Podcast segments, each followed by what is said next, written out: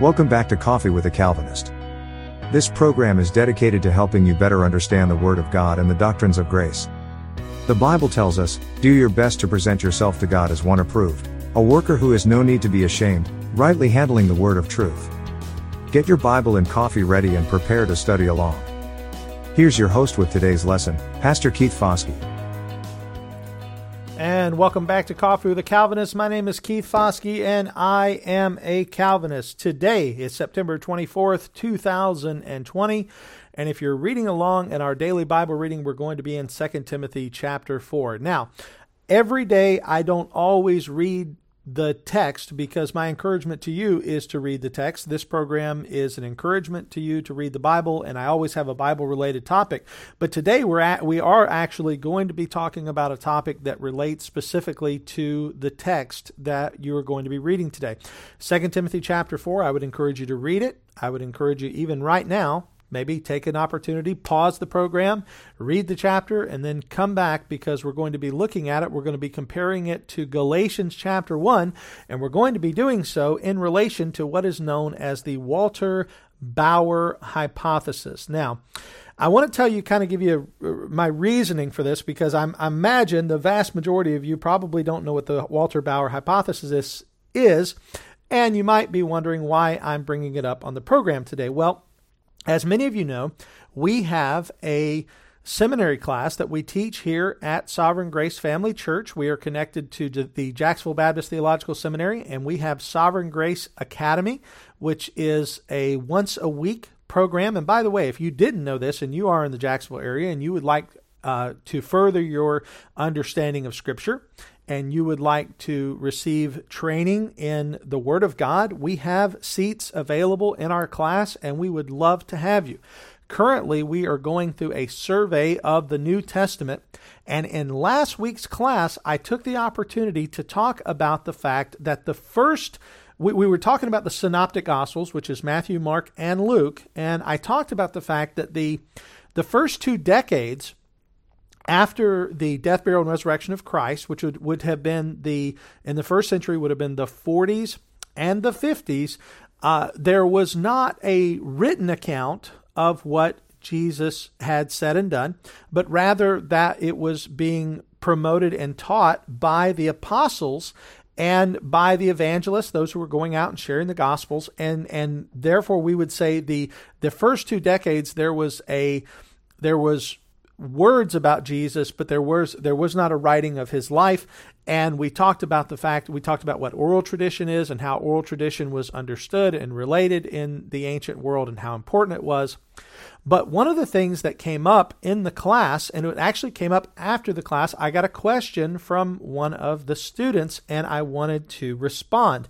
Uh, this is um, a question regarding the Walter Bauer hypothesis. The, the question was uh, it, was I referring to it when I talked about early oral tradition? But but let me let me very quickly talk about what is the Walter Bauer hypothesis. Well.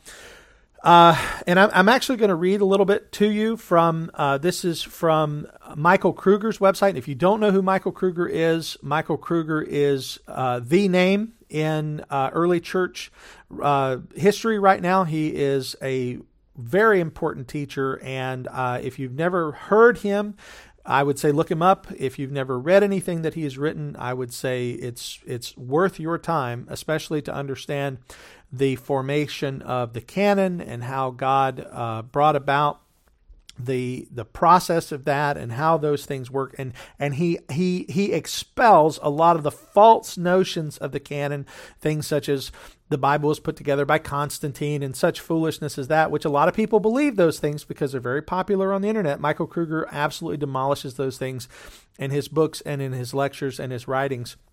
But he mentions on his website this is uh, this is on his, I believe this is his blog uh, from 2015. This is a, a, a, a, blog, and what he wrote, he, he gives an example or gives an understanding of the Bauer hypothesis. And I, and I was, I'm just going to read it to you because I think it's very easy. He says, 1934 was a big year for Germany. It was the year that Adolf Hitler became the Fuhrer and complete head of the German nation and the Nazi Party. And as we all know, it wasn't long after that time that Germany invaded Poland and began World War II.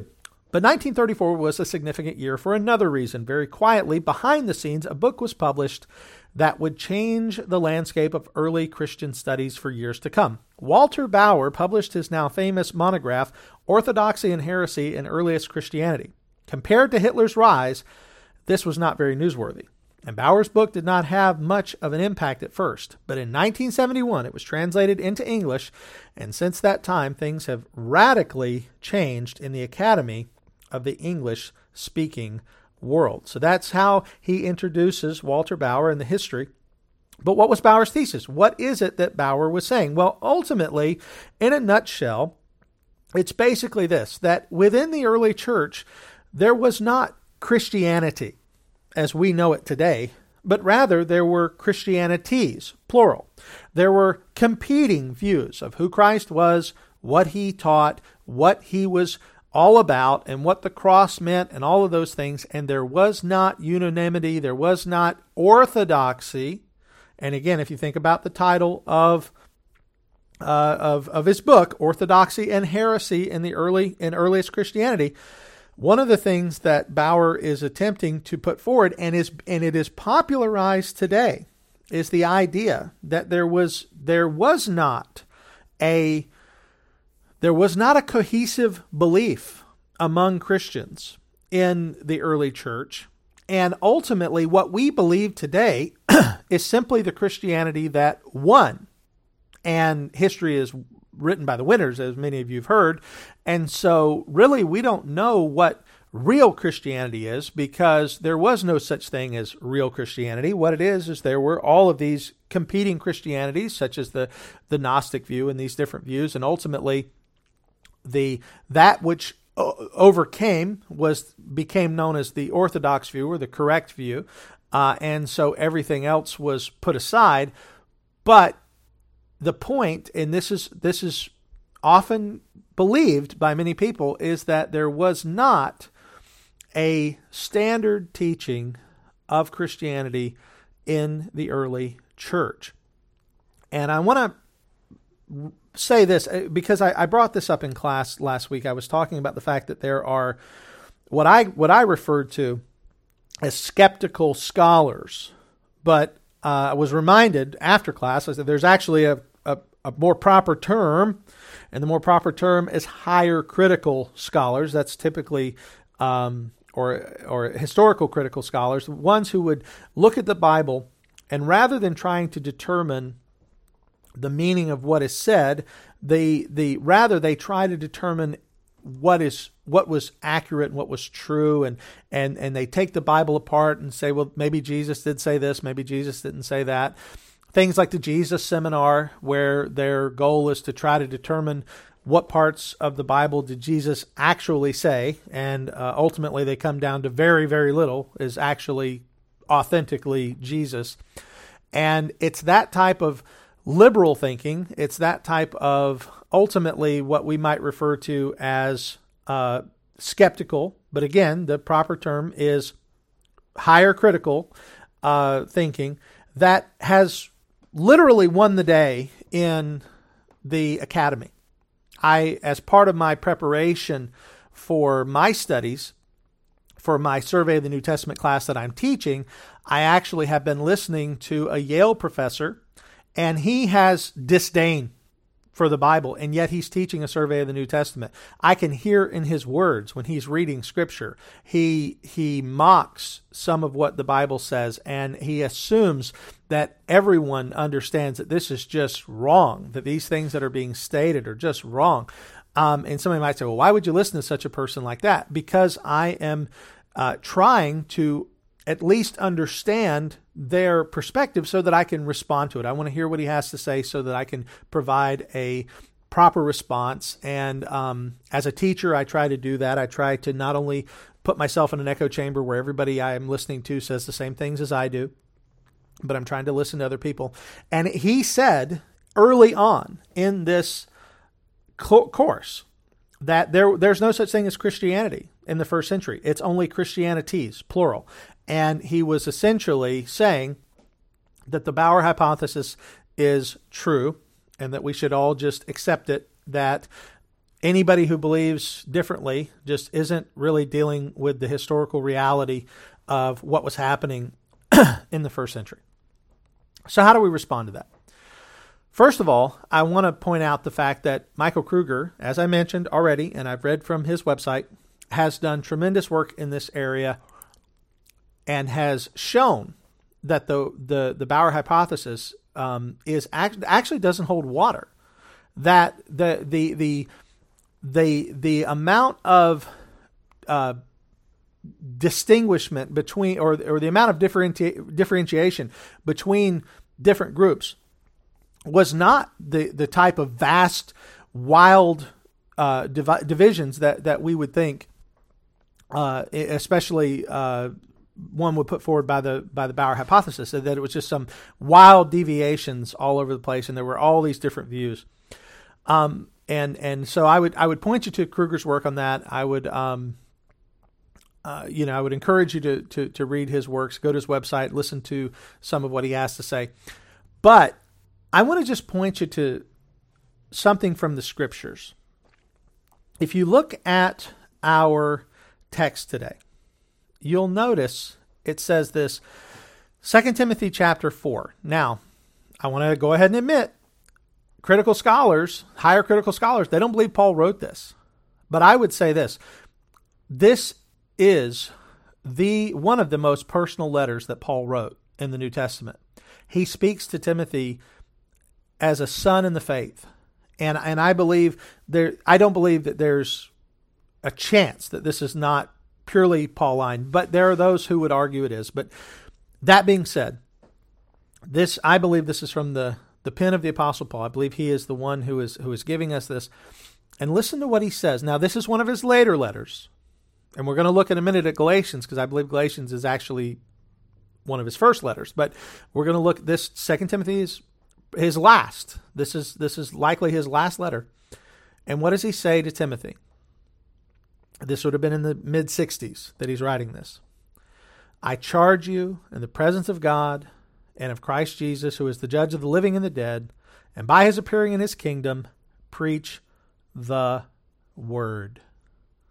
Be ready in season and out of season, reprove, rebuke, exhort, and com- with complete patience and, and teaching. For the time is coming when people will not endure sound teaching, but have itching ears they will accumulate for themselves teachers to suit their own passions and will turn away from listening to the truth and wander into myths. As for you, always be sober minded, and during suffering, do the work of, of an evangelist, fulfill your ministry. Notice, notice what is assumed in this short paragraph. What is assumed in this paragraph? One, that there is a word that can be preached. He says, Preach the word. Now, we have to admit at this particular point, he's talking more specifically about the Old Testament because the Old Testament is the Word of God and the New Testament is still being written. It's it's still being inspired and, and being written down. And so the point though I'm making is that by saying preach the word, Paul is saying Paul is saying clearly that there is a body of truth that is non negotiable, that should be preached, and that that's what you're going to stand upon. That's what you're going to use to reprove, rebuke, exhort, and teach with. It's the word. And then he goes on to say there are going to be people who won't endure sound teaching, but instead they're going to wander into myths and not listen to the truth. The truth. The truth singular. That is the point. There was truth in the early church. Christianity existed. It is the truth, and it was the truth. And Paul is holding Timothy accountable to the truth. And he's saying that there are those who are not going to endorse sound teaching, but you preach the truth, which assumes that the truth is uh, well understood and well known by those who were truly of the faith. But now somebody might argue, okay, I, I that's Second Timothy. Somebody might say, I don't believe Timothy wrote that. If or I don't believe Paul wrote that. And I would say, uh, Paul, I believe Paul did write it. So be that as it may, but somebody might say yes, but that's late. This is this is late 60s likely the the writing um, and it, it, if that's the case, maybe Walter Bauer's hypothesis would fit into an earlier time period. And so I want to I want to point you to I want to point you to another book, the book of Galatians. Now I take the position that Galatians was written around 48. And the reason for that is because the Jerusalem Council, which is mentioned in Acts 15, would have been written somewhere around, or would have happened somewhere around 49. And I believe that the Galatians, the book of Galatians, written to the Galatians prior to that event. Uh, there's some internal and external evidence for that. I believe it's written to the Southern Galatians. Uh, I believe that it was to uh, the, the, the the entire book would be unnecessary if it were after the the time of the council because ultimately he's dealing with something that the council would later deal with, and, and so there's I have reasoning for to believe it's early, but even if it's not 48, it's certainly early 50s. Uh, this is and and this is one of those books that not very many people dispute Paul's authorship, even if they dispute Timothy and Titus and some of the later writings of Paul. Not many people dispute Galatians as being uh, very obviously Pauline. Notice what he says in chapter 1, verse 6. I'm astonished that you are so quickly deserting him who called you in the grace of Christ and are turning to a different gospel. Not that there is another one, but there are some who trouble you and want to distort the gospel of truth. But even if we or an angel from heaven should preach to you a, a, gospel contrary to the one we preach to you, let him be accursed. As we've said before, so now I say again if anyone is preaching to you a gospel contrary to the one you received, let him be accursed. And the word there is anathema. Let him be separated, let him be cut off. And you say, well, that's proof of the Bauer hypothesis because he's saying there's people preaching other gospels. Yes, but understand, Bauer's hypothesis is that all of these gospels were legitimate. They're not legitimate. Paul is here saying they're not legitimate. He's saying very clearly there is no other gospel. So, as early as Paul's, what I would consider to be his one of his earliest, if not the earliest letter, Paul is clearly saying what we understand about the gospel, what we understand about the cross, what we understand about justification, what we understand about faith, what we understand about Jesus, all of these things are so well understood that there can be no other way. There can be no other gospel. And if somebody comes to you preaching another gospel, that person needs to be cut off. Now, I would argue that the people Paul is directly dealing with in Galatians is the Judaizers, those who are trying to introduce Old Covenant ceremonial uh, law keeping into the New Covenant church. And we see later Paul says, don't do that. And that's, I think that's what Galatians is about. But, but go, you go further out and you look at the, the writings of John. And, and I do think there obvious points where John is dealing with Gnostics. And the point is, they're not they are not part of the church. They're not another Christianity. They're not Christianity. And see, this is the argument. And this, I think, defeats the argument. The argument is there were a bunch of different Christianities and they were all equal and they were all uh, just vying for, for, for position. Not true. Uh, there, there's not an equality among them. The Apostle Paul and the other apostles clearly had a body of truth that they were preaching that yes, there were those who denied it. Yes, there were those who preached other things, but the gospel was clear and Christianity was, in that sense, unified around the gospel, even in the first century. So that would be my initial thoughts and some simple basic things to point out in regard to the Walter Bauer hypothesis. I would encourage you to look up more about this on your own if you have more questions. And if you have something about this subject that you'd like me to go a little further on, I would encourage you to send a message and I would be happy to answer any questions that you have. Thank you for listening to Coffee with a Calvinist today. My name is Keith Foskey, and I have been your Calvinist. May God bless you. Thank you for joining in for today's episode of Coffee with a Calvinist. Keep in mind, We have a new lesson available every weekday morning at 6:30 a.m. on YouTube and Facebook. If you enjoyed this lesson, please take a moment to respond by hitting the like button, leaving a comment, and subscribing to the channel. On behalf of Pastor Foskey, thank you for listening. May God bless you.